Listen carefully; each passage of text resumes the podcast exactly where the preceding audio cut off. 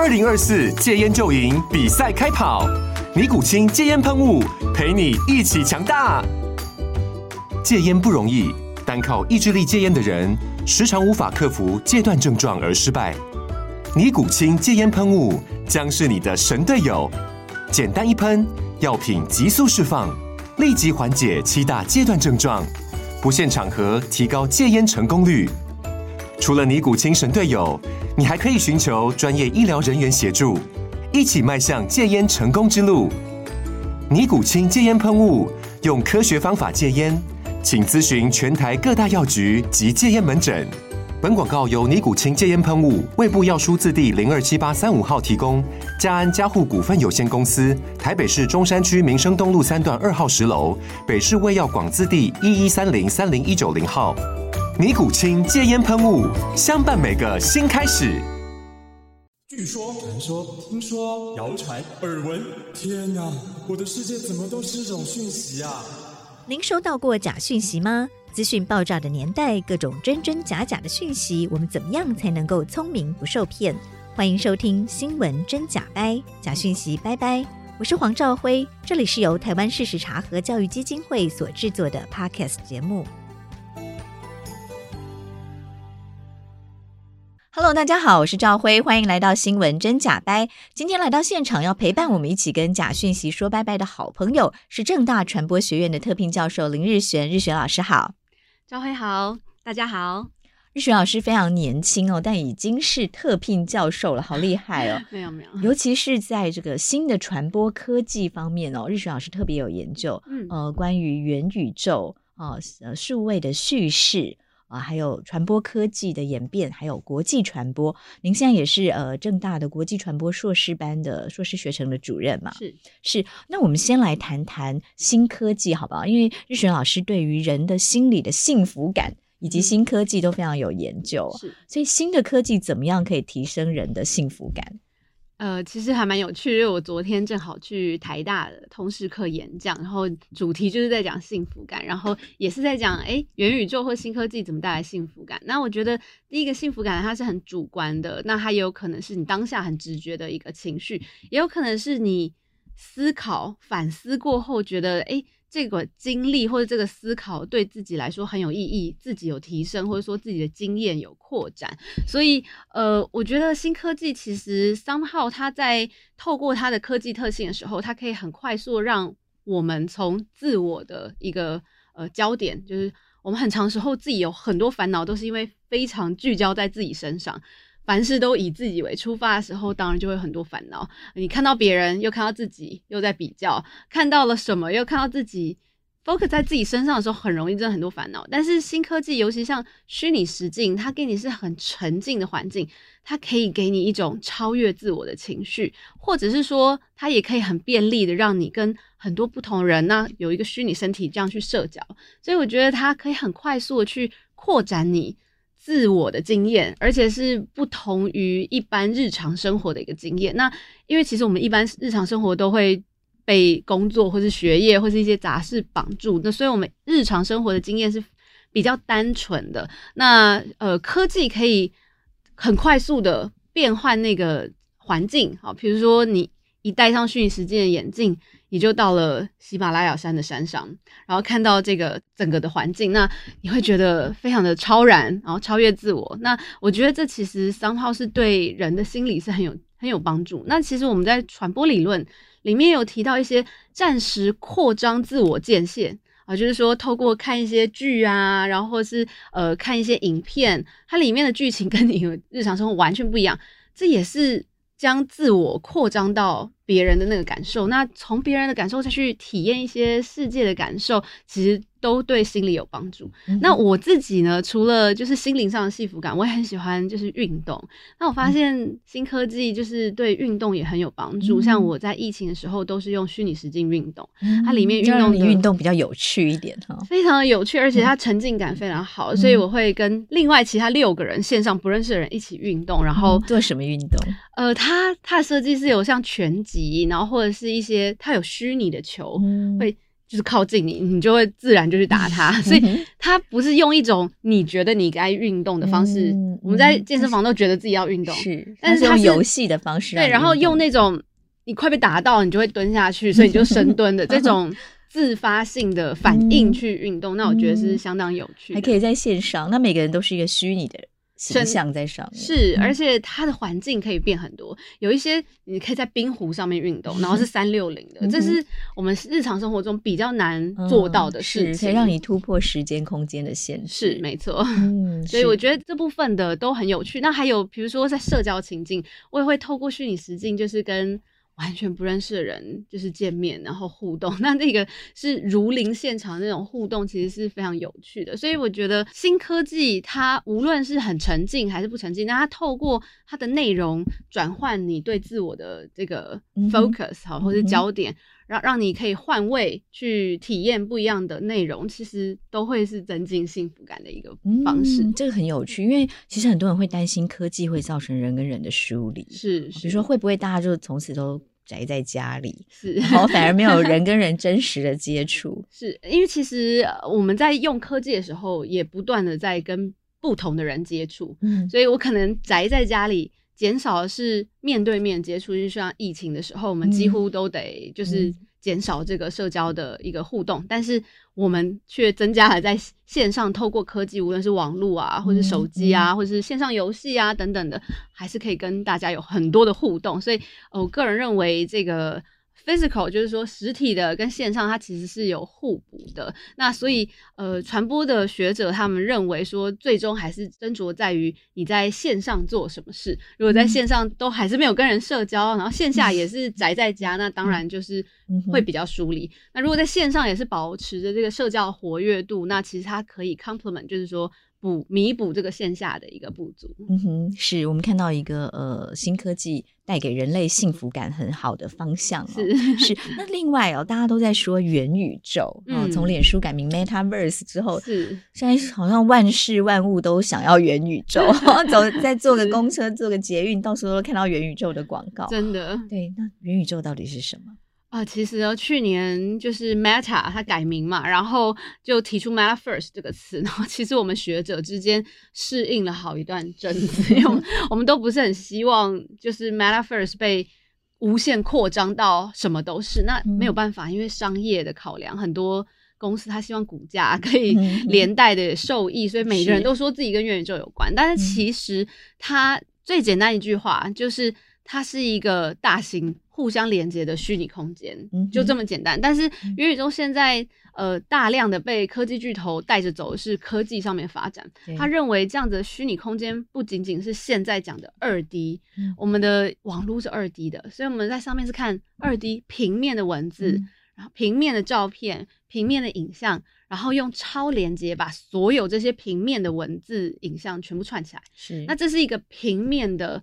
的方式。我们人类其实从很自然，没有电脑的时候，从面对面互动到这个平面是花了好一段时间，尤其是长辈，我们知道长辈都要学习怎么做这件事情。那可是现在科技巨头很有野心，他认为科技已经进步到一个可以把二 D 完全转化成三 D 的概念。所以这个元宇宙，他认为的这个大型串联起来的虚拟世界应该是三 D 的。那其实，在虚拟实境或者实境还没有那么成熟的时候。就已经有这样的空间，那主要就是以数位游戏为主，大型多人的线上游戏，它基本上是一个三 D 的空间。那你虽然还是用电脑滑鼠操作，但是你会看到你里面有一个角色跑来跑去，然后跟大家社交。那这样子的一个形式是现在的儿童青少年非常非常习惯的一件事情。那他们会认为这个就是虚拟游乐园，嗯、也就是说，它可以。线下可能没有办法每天都花钱去迪士尼乐园，但是他可以每天在线上，然后跟朋友去不一样的世界。然后今天是在一个洞穴里面，明天去 Minecraft，后天去 Roblox，谁做出来一个虚拟世界？然后在里面，哎，还可以看到什么球鞋的品牌，然后还可以在那边滑板。这这种非常多的一个虚拟的一个空间，对他们来说就是一个虚拟游乐园。那以这样为雏形，再加上刚刚科技巨头讲的虚拟实境，它带来是完全沉浸感。那它成熟到就是你戴着可以直接手势追踪，所以它不就可以让你还原说在数位的世界里面自然的，就是面对面互动。嗯、所以以后他认为的元宇宙的这一个或者下一代网络是三 D 的，然后我们人是可能会戴一个眼镜，那我们就直接有我的虚拟分身，你的虚拟分身，我们直接在里面打破空间 时间的限呃地理限制。直接互动，然后我们就是直接讲，嗯、所以就不会再是我打一段字，你再回一段字，而是我就面对面，然后直接跟你讲话。所以这其实是现在科技巨头很想要朝向迈向的一个方向，但也不是每个人都愿意往这个方向走。那他觉得现在二 D 的就已经很方便，也足够了。嗯、那到底为什么需要三 D 的？那可能是因为疫情的关系，大家发现啊。就是我还是很喜欢跟人家面对面哦、呃，那个透过 Zoom 啊、Google Meet 演讲，就是少了一个什么，然后观众都是平的，嗯、然后还都不开镜头也看不到哈，所以，那、嗯、他希望还是透过就是如临现场、同在一室的这种概念，所以这这是 Meta 版本的元宇宙。嗯、但如果是扩增实境元宇宙，他想要做的就是把整个世界数位化，所以透过可能是以后的很轻便的眼镜，或是你的手机。你可以就是辨识到所有这世界上的东西，所以他现在要把世界上的建筑物啊，或者是什么地标全部都数位化，那就可以辨识以后这个元宇宙就是叠加在我们的现实世界，嗯、那这也是另外一个方向，嗯、就像宝可梦这样子。是对，但是宝可梦它现在就是。必须要去辨识很多那种什么电箱，有没有？那它野心大到就是全世界所有不太会变动的建筑物啊、地标啊等等这些全部都可以辨识。嗯哼，嗯，对，所以未来在这个呃 AR 扩增实境的世界里，其实我们可以养一个虚拟宠物。哦，他们可以每天陪着我们，甚至有虚拟情人，哈是，每天都在你身边。好是，对。但是我我自己大概六七年前在公共电视的时候，就跟我们的当时的这个第一位最年轻的数位政委唐凤，哦，我们有用呃 VR 眼镜，当时他人在巴黎，嗯、然后我们在公共电视的摄影棚找了一些小朋友，就透过 VR 眼镜跟唐凤做视讯的对话，然后在元宇宙里、嗯、让大家可以。如临现场是，但是当时我觉得，呃，最困难突破的是那个 VR 眼镜非常的重，是，而且它大概戴十几分钟就不舒服了。那这个现象一直到现在六七年、六年多的今天，嗯、我觉得这个问题好像还没有真正的获得解决耶。是，目前呢，呃，Meta 最近就是呃，二零二二年的十一月的时候，十月底、十一月的时候出了一款比较贵，大概五万块。然后它也是一体机，它是它叫 Meta Quest Pro，那它就轻很多，然后而且它戴上去，嗯，我我没有实际去称重，但是它戴上去是完全不会压到我的颧骨，就是很舒服，就像护目镜一样。嗯、它主打是有点 mixed reality 的概念，嗯、就是。你可以直接看到现实生活，就而且是彩色。以前看到是那种黑，嗯、就是透过这个去看到的摄影机看到的现实世界是黑白，但是它现在是就很像护目镜，所以你戴上护目镜还是看得到现实，所以是很方便使用。然后你切换一下，它就到 VR，它也不会把你这边盖住，可是它够宽哦。它其实是一个眼镜，它像眼镜。然后你平常可以把它当眼镜使用，是你按了一个钮之后，它就带你进入 VR 的世界里。因为它 VR 是。它挡到这边，你不会觉得这边有，就是好像不会不沉浸，它还是非常沉浸。嗯、对，那这是 Meta 一个，那其实但是眩晕的问题可以解决吗？我就完全这个版本几乎就不会有眩晕的问题。嗯、那我本人是本怎么样都不太会眩晕，但但是 其实你非常天生就适合研究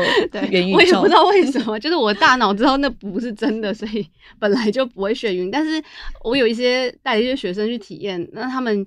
就完全不会有这个感受。对，嗯、那第二个就是 HTC Five Flow，就是去年它出了一个超级轻，我记得才一百八十五公克还是八十五，就是不到一百克还是一百多克的眼镜，嗯、也是非常非常轻，然后看起来还蛮好看的。嗯、那它那个就非常轻，那戴上去是很舒服。是是，是，所以随着载具的突破，这个呃 VR 的世界真的就离我们越来越近了。是，那现在唯一要解决的就是电池的问题，嗯、电池能不能就是把它再做小一点，然后。再轻量化，然后它就可以解决它整个眼镜可以越来越轻，然后不用接一条线这样对，所以除了 VR 虚拟实境、AR 扩增实境，其实还有另外一种是沉浸式剧场的体验哦，包括。呃，其实我昨天才去看了这个达文西哦，是它就是一个一零一双荣誉，是这种先生盖的一个沉浸式剧场。然后它透过全息投影，让我们好像身处身历其境啊，那不用戴任何的眼镜，是这个也是另外一种呃现在元宇宙的模式。嗯，它其实也是算是虚拟实境很久以前，它叫 Cave 系统，就是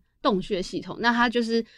有很多投影机，然后投在一间像洞穴一样的房间，然后所以你只要直接这样子手这样。就是动一动，它就可以直接跟环境这样互动，所以以前虚拟实境其实是这个样子。那它是其中一种方式，只是说，因为它如果要普及或是。大众化，嗯，我们家里或是它一定有一个场域的限制，它有必须要一个全息投影的场域，就是全全就是可以呃整个场域的投影。对，那所以比如说像一零一的双荣誉就是一个很好的场地，但是不可能每个人家里都有这样场地或者这样设备，所以它最终走向如果要商业化，因为二零一六年我们看到商业化，它就会变成用这种 HMD Head Mounted Device 头戴显示器的方式去去让大家啊可以戴上去就马上。身临其境，如临现场。嗯哼，是，所以各各有呃不同的切入的角度，然后有不同的适合的主题。对，所以它应用方式也不一样。嗯、像这种整个沉浸式投影的，就很适合艺术，然后还有这种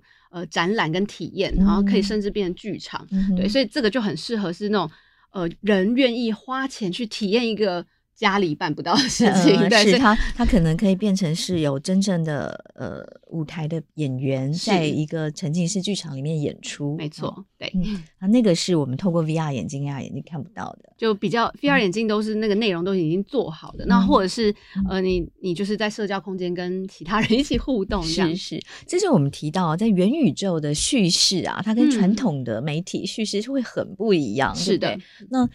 到底有什么重点？是，呃，其实这我们从学术界啊，就是可以把虚拟实境的三个特性就拿来去解释，说为什么在虚拟实境里面它的叙事的方向还有它的特性为什么这么不一样。我们第一个知道，这个虚拟实境它是完全沉浸的感受，所以传统叙事它都是二 D 的，是平面的，所以它可能会透过录影机录一段影像，可是你看到那个影像都是在荧幕上，它跟你是有距离的。但是在虚拟实境里面，三个特性，第一个。它是叫做位置错觉哈，place illusion，或者是呃传播常听到那个就是 presence 啊，就是好像人就在那边。那这个意思就是说，人呢，他明明知道自己不在那边，可是呢，戴上这个虚拟实际眼镜或是沉浸式的投影，他就觉得他自己在那边。那这个是其他传统影音没有办法办到的，因为传统影音它一定跟就是读者或是观众是有个距离的，就是你绝对不会在他讲的叙事的内容里面，但是虚拟实境可以，它是把你放在那个虚拟就是叙事的场景里面，嗯、所以你就会如临现场。假设今天讲的是一个呃国际战争的报道，那你就会在那个战争现场，嗯、因为他用的是三六零摄影机去截取这样一个三 D 的一个情况。那第二个呢，就是说。呃，里面的互动你会觉得是发生在自己身上，好，或者说你觉得真的有发生。那明明就是在现实生活中没有发生这件事情，但是戴上眼镜以后，可能你刚刚在那个战争现场，然后旁边就爆破了，所以就会发现它真的好像有发生。这这是虚拟实境可以带给你，但是传统影音你会看到是哦，就是影片里面爆破了，可是我知道我很 safe。然后他在里面，他在荧幕里面，我人没有问题，我是在另外一个世界。是但是你呢，在虚拟实境里面，你是发现哦，他真的有发生，或者是那个人物呢？我们不一定要讲新闻嘛，虚拟实境的叙事也可以是建模创造出来。他可能是僵尸，就突然在你身后，所以你一转头就看到他是这三百六十度是非常不一样，所以是它是互动，就是有很很大不同。那这个虚拟实境的互动还有两种方式可以去达成，一种是。虚拟物件移动，然后阅听者不用做任何事，他就站在那边。可是虚拟物件以僵尸这个飞扑而来，是以 以这个观众为中心，然后去设计这样内容。比如说，我站在这边，然后有一只金鱼游过来，游到我面前，然后就一直看着我。我什么事都没做，但我觉得它好像在看着我，跟我互动。然后他就看一看，走了。走的时候，那个尾巴还差一点打到我，我还想要蹲下来。嗯嗯、这是完全就是观众不用做什么事的互动。另外一种是给他控制器，哦，那可能僵尸来，你就可以打他，你可以控制个枪，然后去做任何事，或是你蹲下去摸那个海底海葵，它会缩起来哦。所以这种两种互动方式就会让大家觉得我真的在现场，而且我还可以去，我真的好像就这样真实世界，我可以做任何事。嗯嗯、那第三种特色很有趣，是它叫做虚拟身体拥有权，也就是说，在虚拟实境，我们是具身在。一个角色或是虚拟身体里面，好，那所以呢，呃，你会有一个虚拟身体，那这个是也是跟传统影音不一样。传统影音第一个你不会看到记者存在，或是你不会看到那个角色存在，就算他有一个手或者人，他在荧幕上，所以你往下看自己身体就知道啊，我不是那个角色，嗯、对。但是在虚拟实境里面，他没有给你这种看得到自己身体的机会啊，你就戴上去以后往下看就看到自己的虚拟身体，那你的手怎么动，它就是怎么反射。就是出现在这个虚拟实境里面，所以你就会觉得这虚拟身体真的好像是我的身体，嗯、对，所以这个这三个特性就会让整个叙事的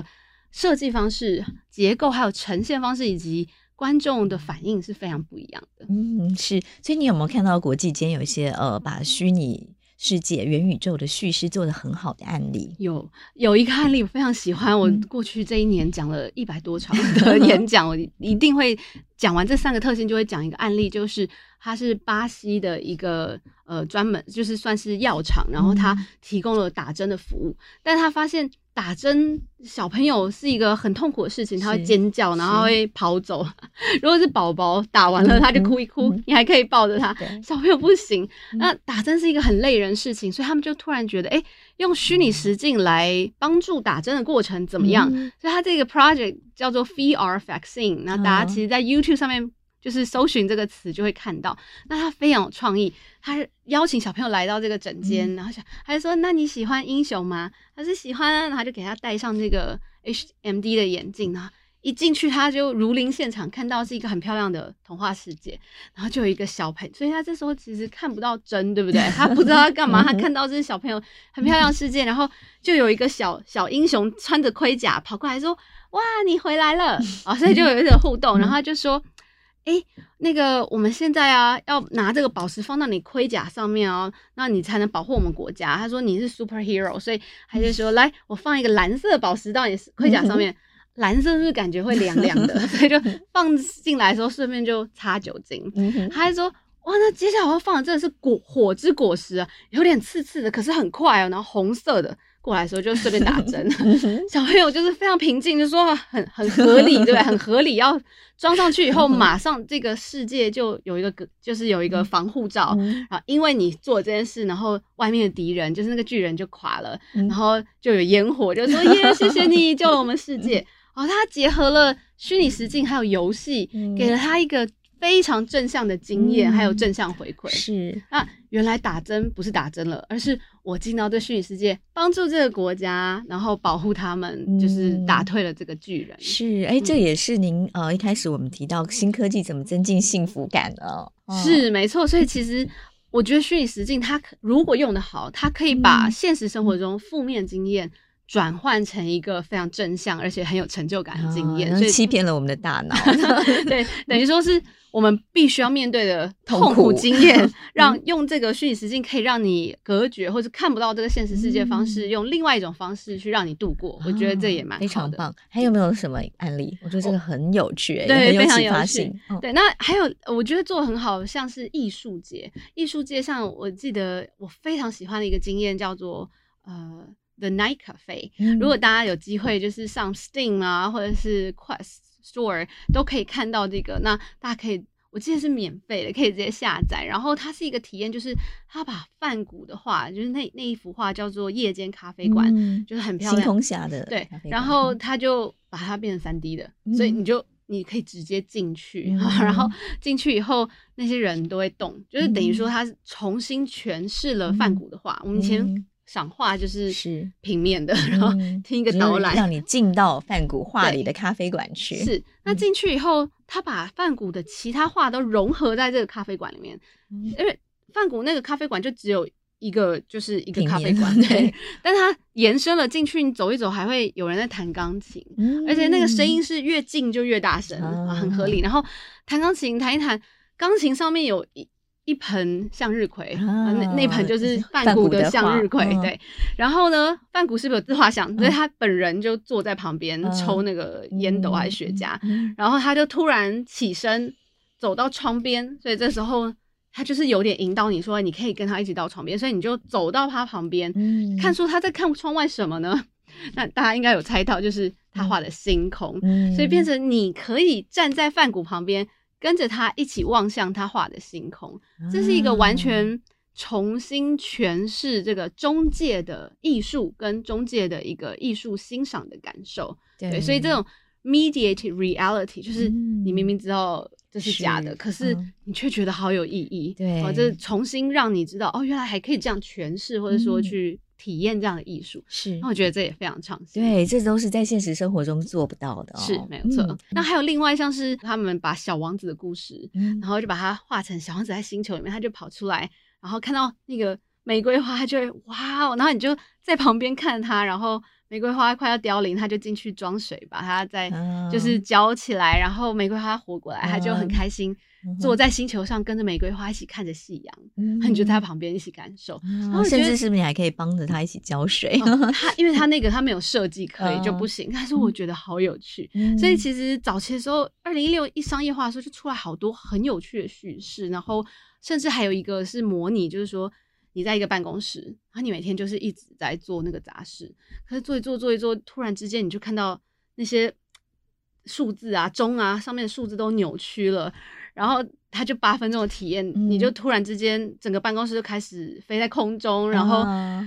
最后体验完了所有东西，你再回到你的办公室，再回到正常，他就告诉你说，就是一直在工作。工作狂，然后就发疯了，这种醒思反思，我觉得也很有趣，就感觉有点达利的风格。是 是，但我印象，我觉得做最好的其实是，如果是商业的内容、嗯、做最好，其实像是一些商业的行销都做得非常的有趣。比、嗯、如说 Toms，、嗯、我们知道 Toms 这个品牌是不是就是？强调说，如果你来买我一双鞋，我愿意捐一双鞋给有有这个需要的人。嗯、那我们都知道这个理念非常好，它也很符合这个现在我们这个企业就是要做社会、嗯、对社会的公益，嗯、或者说 ESG 永续等等之类的一个目标。嗯、所以一开始出来的时候，它很受欢迎。但是我们有曾经去 check 过它到底有没有送吗？然后它就算放在网站上说送多少，好像没感觉，没感受不到。是，但是他很有心，他其实想告诉你是说。我真的有做这件事，而且我想邀请你跟我一起去送，嗯、但他不可能让大家都跟他一起去送，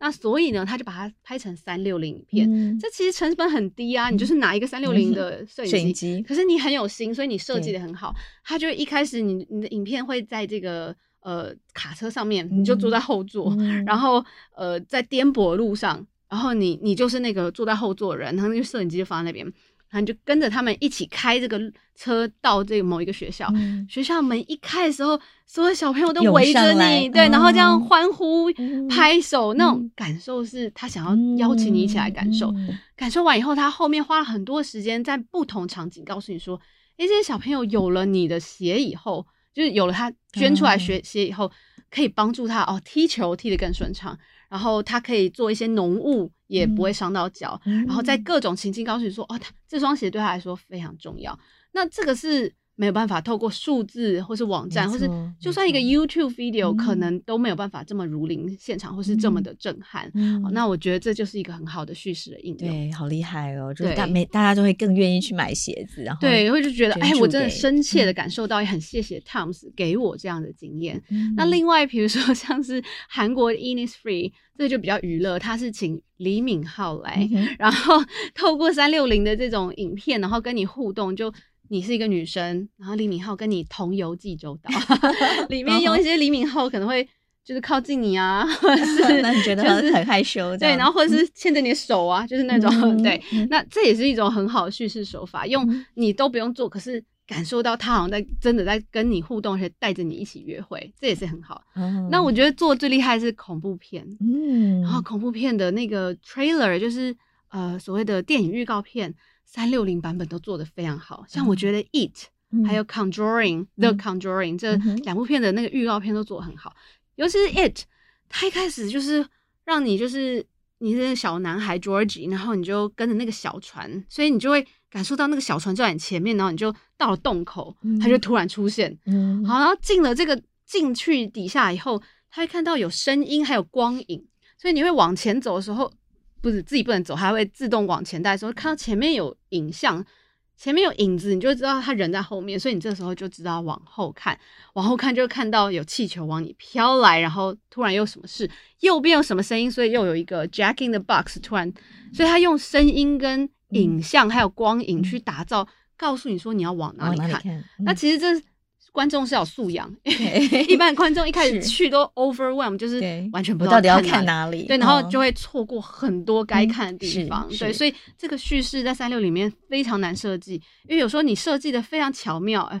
就是没有素养的话，他还是搞不清楚。所以其实现在商业化的三六零片，它干脆就是底下会放字幕，请你看哪里，就有有一点就是打破那个。就是我们现实生活中没有字幕，有一点，可是它是很好的引导，你马上就知道，或者是你错过了。有另外一种方法是很很聪明，它没有字幕，它是那种看那种旅游或什么，可是它会在，因为三六零它影片缝合的时候一定会有一条线，但你缝合的非常好的时候是看不到。我在它在缝合的地方会放上它的 logo，啊，你看到 logo 就知道哦，这是后面 要往前看。对，那我觉得这也是一种做法。所以现在在叙事方面，就是要么就透过字幕，或者是。很 subtle 的，就是很精巧的用影像，呃，就是那种光影，光影对，然后去去告诉你，嗯、对，所以有一些实在是设计的太太玄太妙了，根本看不到。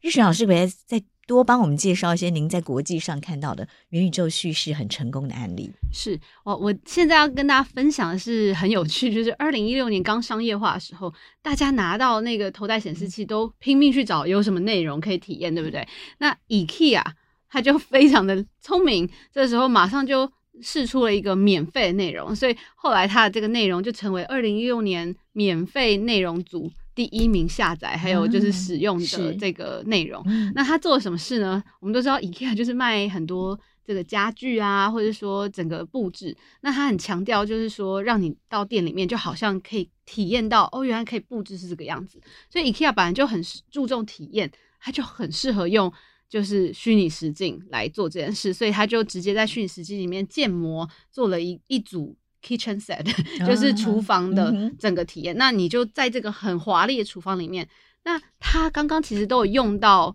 刚刚的三个特性哦。第一个，它让你如临现场；第二个，它让你可以互动，所以你可以改变这个厨具的颜色。Uh. 这个是在实体店面很难做到，uh. 实在实体店面看着一套。你只能看旁边还有什么颜色可以选，然后你就摸摸那个食材。你必须要想象说，哦，如果用黑色，那整套黑色是什么感受？嗯、但是它的虚拟实境是很简单，你就按一个键，嗯、它就从木头色变黑色，然后就变白色，这、嗯、很容易就可以体验到哦、呃。如果你真的装潢起来会长什么样子？对，因为我们每次在跟设计师讨论的时候，嗯、就会看那个石头板，然后就在摸，然后就想说，哦，这个板就是在脚底跟在墙上到底是。哦，想不出来，就是像我这么愚昧的人是想不出来，对。但是虚拟实境就可以帮你办到这件事情，所以 IKEA 它就用了这件事，然后它所有的厨具你都可以互动，你就打开来看到肉丸子，就把它丢在那个锅子上面，然后炒一炒，然后就自己打开锅子，就很像办家家酒。它等于是提供你这样场域让你去体验。那第三个就是我们刚刚不讲虚拟身体，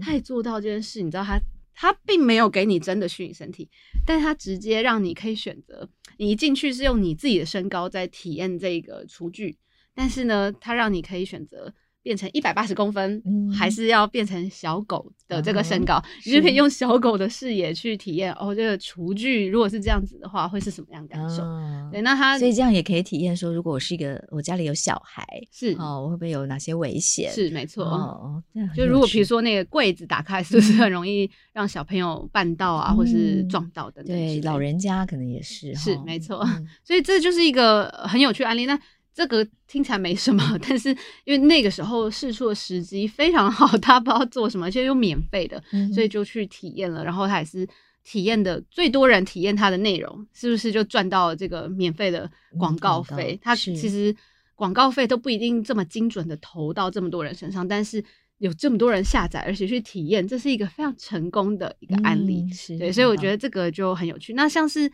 呃，其实虚拟实境。或元宇宙在房地产界用的之纯熟，uh. 就是在无论是台湾还是国际都用的非常好，uh. 尤其是这个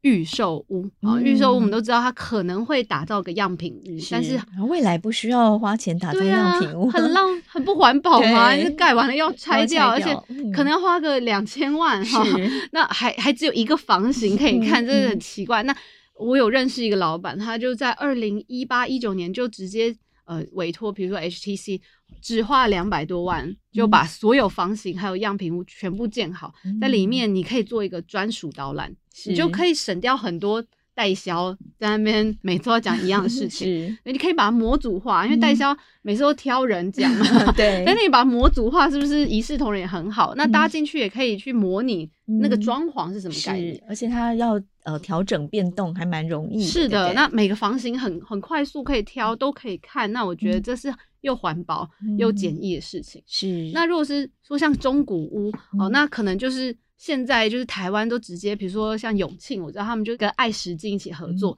然后呢，呃，他们就会直接三六零的去实景拍摄，嗯、然后就。变成 Web VR，就是你也不需要带头戴显示器，是你在家里就可以看到呃你想买的房子现现况是怎么样。对，那你就可以很快速的浏览所有物件，然后再限缩到几间你真的要去实地看。以前是没办法，以前要三方房仲、房客 还有房东约好约好，然后一天就看那么一间或两间，下个礼拜又忘记了，所以你很难比较物件。但是现在很快速的去，所以其实虚拟实境它。跟 AI 或者说跟这个呃城市结合的话，它未来可以把很多事情都模组化。嗯、模组化之后，其实让人去做最重要的事情，或者最最稀缺的事情，这是很是很很好的一个。因为我们可以用比较少的时间工作，比较多的时间生活。对，没错。那另外就是说，像是还有一个像 Wonder 的哈，W A N D E R。那我会知道这个 app 是因为有一个老板，嗯、他在疫情的时候还是有异地投资，他要去日本投资，可是不能出国，所以他就直接那个房仲啊，就跟他可能视讯带看一下这个房子。但是后来房仲丢给他这个，就说你去 VR 里面看，用这个 app 看一下，那个 app 连接了所有 Google Map 的 VR 版本，嗯、就是 Google Earth 的 VR 版，嗯、所以你输入一个地址就可以直接到那个地方。啊、然后你用 3D 的方式，然后他就说你去看那周遭的环境。你喜不喜欢？因为我们买房子要看周遭的环境，好，那他可能没办法带看到周遭，然后所以你就直接自己去看，是很方便的一件事。变成说，你就输入地址，你可以环游世界了。那这个 Wonder 很厉害的，它的叙事很创新的方式是，因为我们的。地理资料库，比如说 Google 的街景车，它可能每年或每三年都会出来再扫一次，所以它都有过去的资料，所以你就可以时空旅行。嗯、所以你就这个地方，如果每年都有资料，你就可以跳到二零一一年的同一个地方，它长什么样？是二零一四年长什么样？嗯、或是 New York Times Square，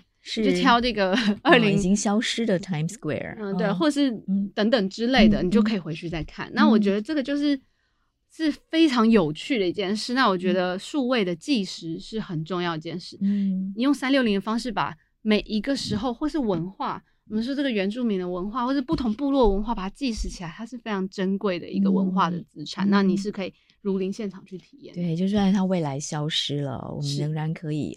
带大家回到这个现场来。是，所以现在国外还有一些商业模式是让你自己可以花钱去录你的生平。事迹，是，所以你的子孙未来就用 VR 可以像现场一样见到自己的祖先，然后他在跟你讲一些 那个时候的事情。是是，我最近看那个 Netflix 的影集的 Future of 未来的，他就说未来我们走到墓园哦，那个死者就会浮现在我们面前，然后我们可以跟他投影，对，我们可以跟他对话，然后他已经因为 AI 已经学习了。呃，这这这位他的亲友，对他说话的模式，他会说什么话，甚至他的声音、影像、他的动作，对不对？所以我们可以，呃，即使是逝去的亲人朋友，我们仍然可以跟他对话。哇，这个是非常有趣的一个延伸哦。对，我觉得如果把它保存起来，我 OK，但是跟他对话，这个在。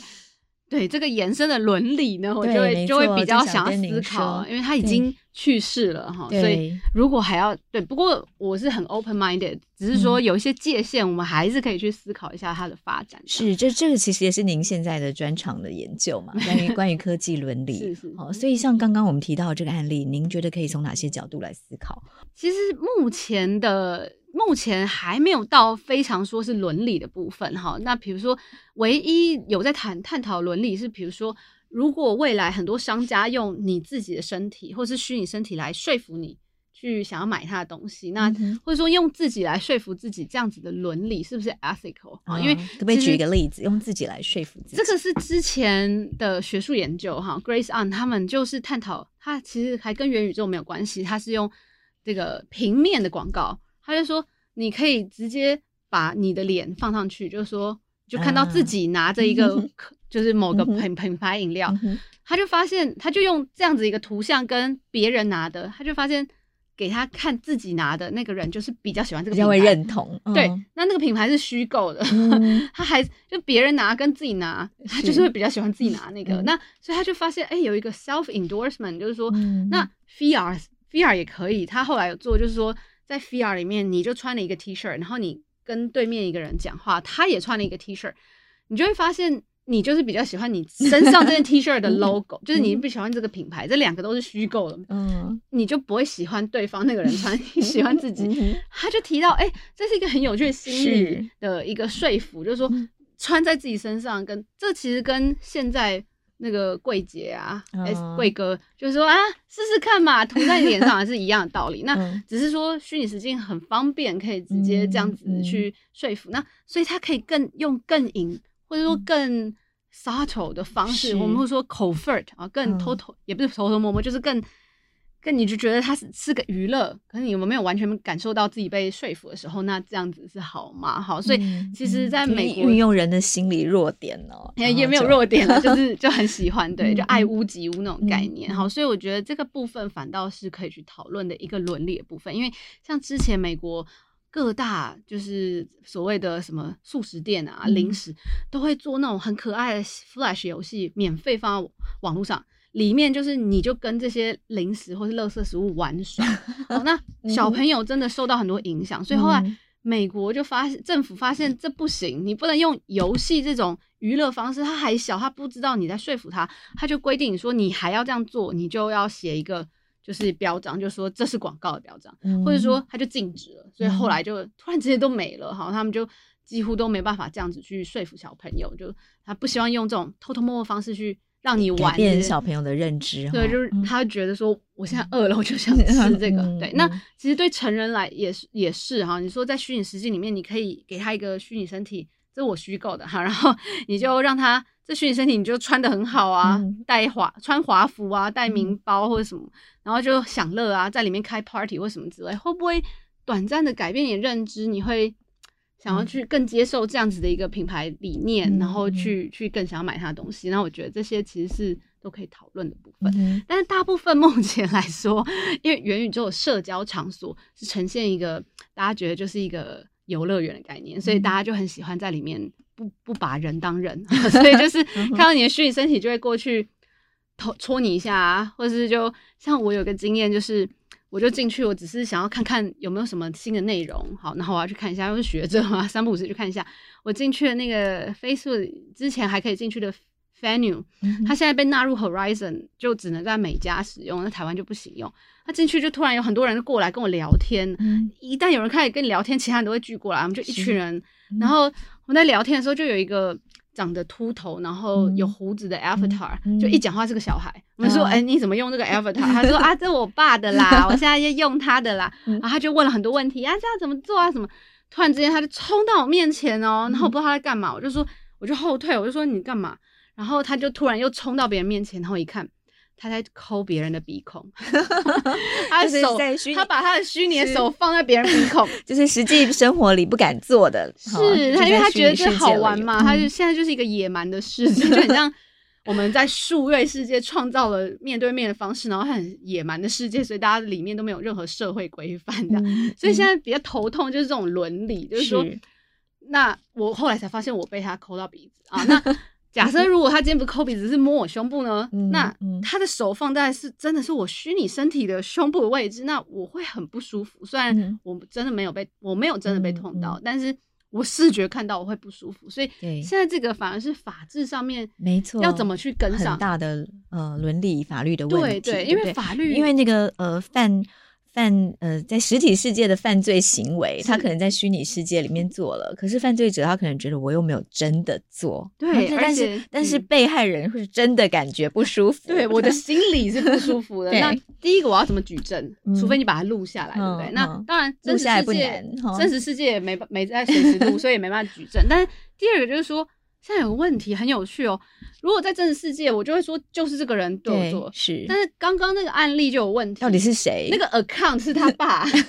可是做的是是他小朋友，那我要怎么证明？除非我录下来，是、啊、没录下来的话，那是告那个 account 吗？哦，那爸爸要去坐牢吗？嗯、还是爸爸有刑罚？嗯嗯、但可其实实际做的是那个小朋友，那怎么连上去？是，而且我们实体世界法规可能也不足以规范哦。像刚刚那样子，如果说真的有一个虚拟的人物来摸虚拟的人物的胸部，那造成你实体的不满，我们还可以说性骚扰，是因为性骚扰定义比较宽松，然后只要受害人觉得不舒服，心里不舒服。那如果是性侵害呢？嗯，然后就说，哎，我并没有实际接触到你的 身体，是对，所以其实虚拟世界的法规跟伦理都还有待建制哦。但是这个科技的进步是非常快的，所以我们的立法速度跟伦理的讨论能不能赶上？没错，所以其实现在像呃，我两个礼呃上周还是两个礼拜前有去呃，就是有受邀是经济学人，然后他们请我去就是聊这个虚拟世界里面的治理。嗯、那我们就有提出来说，呃，现在比如说 Meta 它是比较大宗的，就是这个，所以他就会说他们其实有呃有让你可以马上两分钟之内可以 report。那我们就说，可是两分钟有点 有点太短，对不对？嗯、那他就说，哇，如果每个人都要录起来，这全世界有多少的录音档？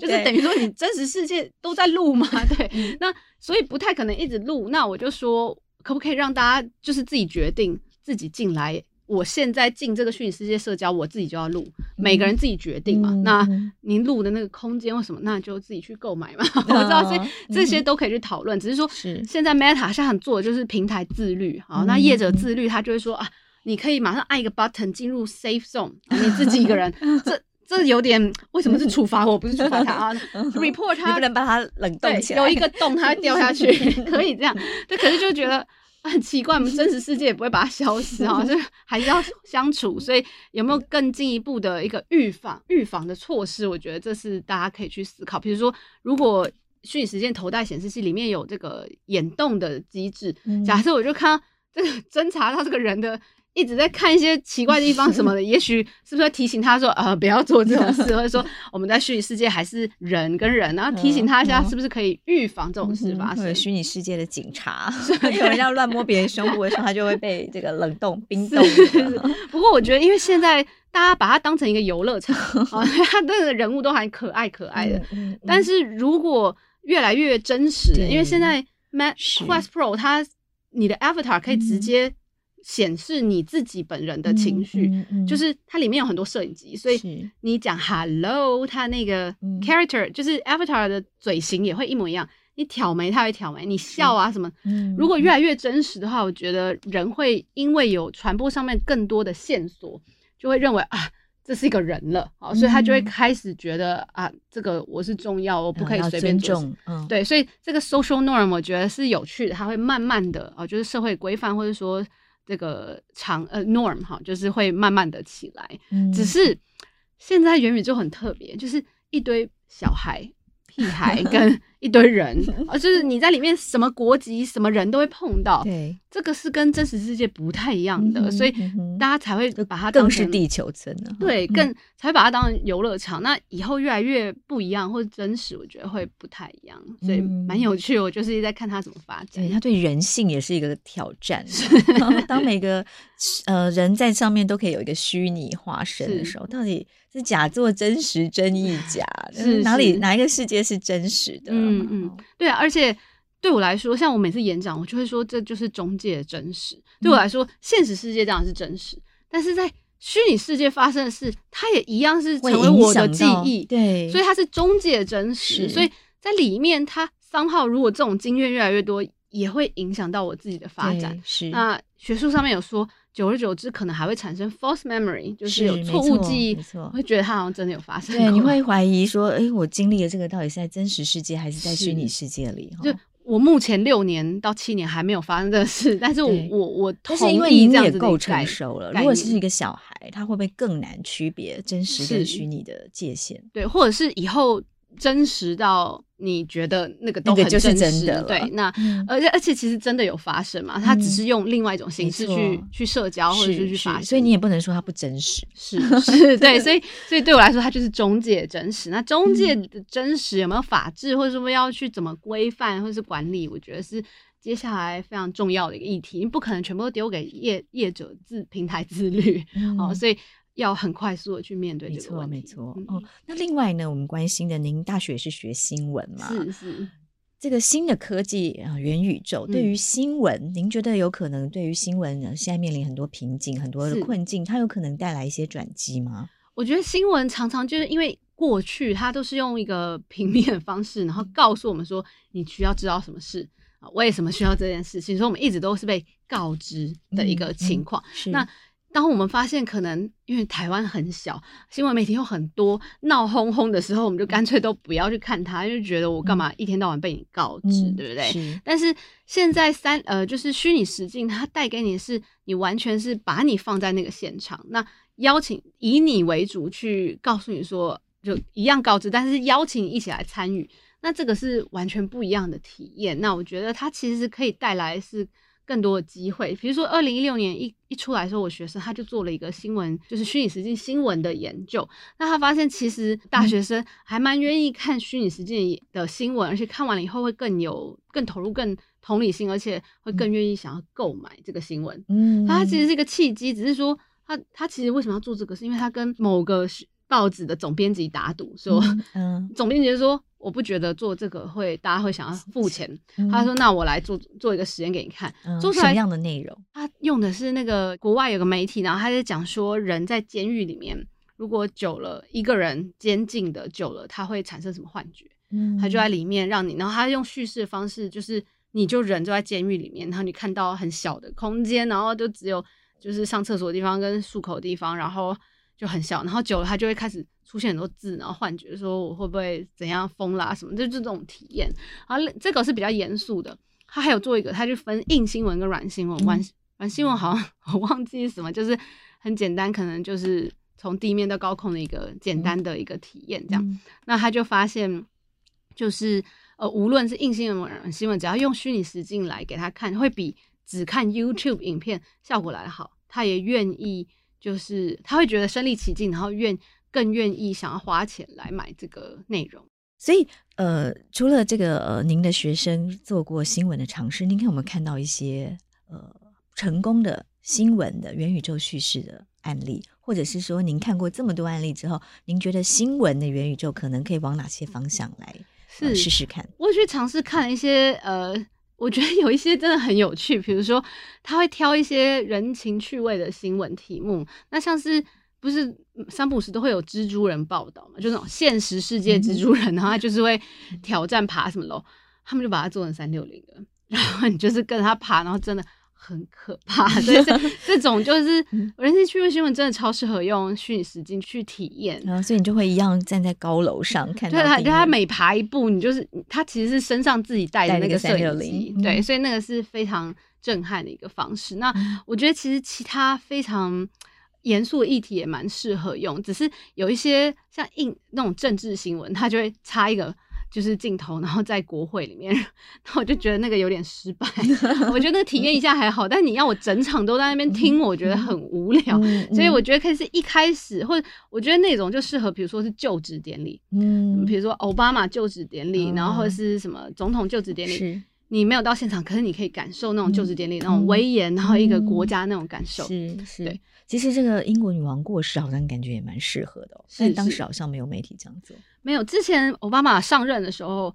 他们有尝试用一种方式，那时候还没有虚拟实境，但是他们尝试是每个。观众他照照片，嗯、他都可以上传接起来。对，他是上传到网站，嗯、他就把它全部用技术拼接起来，变成一个很大，有点像三六零的，嗯、现在三六零的那种照片，他就可以拖曳去看每一个角度，但每一张都是他把它拼起来。嗯、那这其实就是早期的三六零影片，嗯、只是现在就是插一个摄影机就可以做。嗯、那还有一些是在讲战争的，嗯、我觉得也非常的。令人震撼，因为像是战争或是 distant suffering 啊，在学术上就说遥远的灾难，是这种议题很容易因为它是国际新闻，所以就被挡比较无感，对，然后他就被守门离我很遥远，没错，那守门编辑就不会选他，对，就是说太远了，地理接近性太远了，是，所以我我们帮不到他，那就干脆我们是看不到，但是透过虚拟实境，它是有机会透过社群媒体还有大家讨论。引起更多人的关注，他可能不能打破那个就是国家的好，或是各个电视台的媒体的守门的那一道限制，嗯、用新科技，无无论是游戏或者是用这个虚拟实境的方式，让你去了解，嗯、而且让观众带到这个战争的现场，是，而且你可以真真切切去感受到那个炸弹爆掉时候那种。环境的改变，嗯、对，然后还有那种影响是怎么样？我觉得这就都是一些很好的契机。是我想象中这个呃土地环境议题好像也很适合、哦，是或者是灾难的现场。对对，但是就是说又又回到了就是伦理的时候，灾难现场的时候，我还拿一个三三六零摄影机，嗯、或者是平常灾难场我们就拍照或者摄影机这个。对于家属的一个心情又是怎么样？嗯、我觉得都是可以来探讨。嗯、那因为其实过去针对新闻的部分就已经有很多媒体或是不同的人，他针对游戏或是什么模拟的方式去呈现不同议题。那有一个比较具有伦理争议的，就是像是甘乃迪被刺杀，嗯、就有人把它做成游戏，嗯、模拟游戏，然后呃，他是让玩家就是去把他刺杀，那这个就被禁了，嗯、因为那个。家属就说你怎么可以重演？嗯、但是他就说他是编辑室新闻，编辑室新闻是不是都有自己的立场？嗯、他就说他要提出的立场是说，这一定是单人办案，这、嗯、绝对不可能多人办案。嗯、想说哇，有没有需要用到这样子的方式去证明你的论述？嗯、可能也需要讨论。那三六零我觉得会比一般摄影记者这样子跑到你面前去拍你来的更加的 subtle，、嗯、就是不会这么有侵入感，是因为它就是一个摄影机，嗯、可是它是三六零环景，嗯、所以。它是一个很比较自然的存在。嗯、那我有看过一个很有趣的，是在讲游行，嗯、还讲一些社会议题的游行，然后他就他就放在，然后我就可以真切感受到，哇，有这么多不同人种，哈，就不同颜色人种是国外的，嗯、怎么样去争取一个议题呢？他们这样走啊，嗯、然后他们在参与，我觉得很有趣。这对于在沟通不同社会议题上面也是有趣的一个方向。嗯、是是是，比如说我想象中同志。大游行好像就还蛮适合的，嗯、因为大家还有很多特别的 装扮，然后有不同的诉求哦，或是很有趣，或是像是嘉年华，或者是一些、呃，如果举办一个嘉年华的晚会啦，嗯、或者什么之类，或者国庆啊，这些、嗯、都很适合用三六零去表现出来，就让你有那种现场的沉浸感。嗯，是，所以你还有没有什么关于新闻？你觉得它可以呃参考的呃元宇宙的叙事？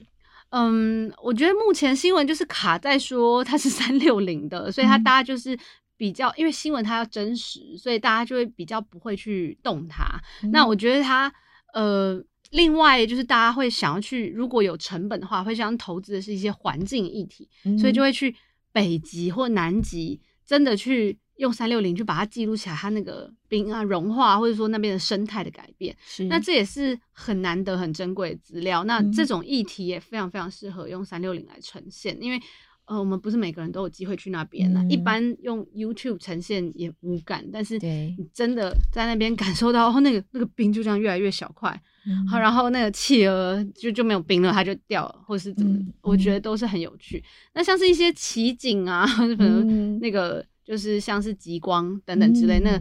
我们常常都会看到嘛，就影片。嗯、但是这种就很适合放三六零，它的下载量容，就它的它的下载量或是流量也会很高。那甚至还可以作为商业模式的一个支撑。那我觉得它可以弥补它所做的花费、嗯。是是，对，所以我我倒是觉得可以去区分说什么样议题适合用 VR 去制作，因为不是所有议题都需要这样。嗯、那适合制作，它有没有办法带给我们现实一点，就带给你。足够的流量，嗯，然后或者是说这些带给你流量，还可以甚至去支撑你做一个你比较想要让大家去了解的一个议题，嗯，那这样子去互补，我觉得会是比较一个健康，然后又可以考量经济成本的一个发展。嗯、是，所以我们总结来说，不管是新闻，或者是戏剧，或者是游戏啊，或者是各种的体验、商业行销，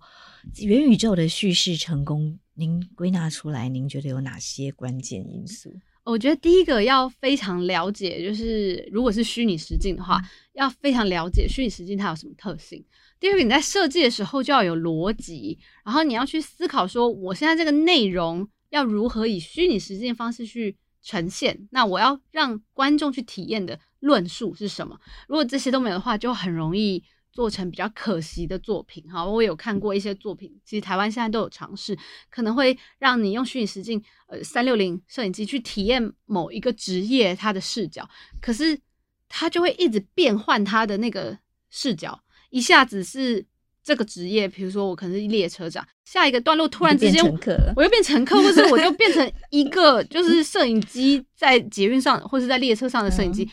这就很断裂。那我有看过艺术作品，是前一秒你还是一个女生，后一秒怎么突然变成刚刚那个王子在旁边？哎哎，怎么变王子？这样是不行的，因为你如果是观众，他你要让他从一个观点去看的话，你就要一直以他嘛，就就很像电影哈，就有个主角，你不会突然主角之间突然主角变成配角，他不会是这样子的方式，所以。要非常理解这个，如果你是有视角或是虚拟身体，它不能随便 乱改，然后要流畅的逻辑。那我觉得很很多有创业的时候，它其实不复杂，它就是抓到一个点，然后让你去体验。我觉得这样这就是很成功，所以要很了解，然后要也要懂自己想要。传达什么样的论述呢？把它结合起来，简单就是最好的优雅。嗯，而且最好是在日常生活里面，你很呃不容易每个人都拥有的那个视角。是没错，是所以您在学校教元宇宙，然后呃，所以也怎么跟我们的听众朋友也分享一下？如果我们很想要自己具备元宇宙叙事的能力，因为这可想而知，它已经是 ing 进行式了，哦，所以接下来可能想要从事影像工作人都必须具备呃元宇宙叙事的能力，嗯，可以怎么培养呢？我觉得像我自己呢，也没有特别去进修，对不对？但是我今天可以跟大家分分享。唯一我做的事就是我多看，嗯、我多去体验。那因为我自己是学者，所以我本来也有在研究虚拟实境的这些特性。那你说我看了非常多的文献，我自己也有做很多的实验去创作等等之类。所以其实这方面，因为不是每个人都学者，那就可以多看哈。然后再来就是，我觉得可以多多去体验不同的作品，因为你会发现啊，为什么他会想到这样？哦，还有这种做法。嗯嗯、那当然就是经验多。都会内化成自己的知识、知识跟养分，所以都可以去多玩。所以我每次都会，呃，我前天也是跟博士班学生分享，他就说：“老师，我把文献都看完，我还是不知道我要做什么研究。”我就说：“呃，你要不要不要这么严肃？你要像我一样，就是多玩，嗯嗯、有什么新的内容出来，我就去看、去玩、去体验，你的灵感或是你的想法就会自然出来。”嗯哼，好，非常谢谢日璇老师，谢谢谢谢赵辉，谢谢大家。谢谢收听《新闻真假掰》，这里是由台湾事实查核教育基金会所制作的 Podcast 节目。我们将陆续邀请各行各业的朋友来畅谈媒体议题，陪您一起增强对假讯息的抵抗力，让我们都能和假讯息说拜拜。欢迎您订阅留言，告诉我们您的意见和观点。如果您喜欢这个节目，别忘了给五星好评，也帮我们多多分享哦。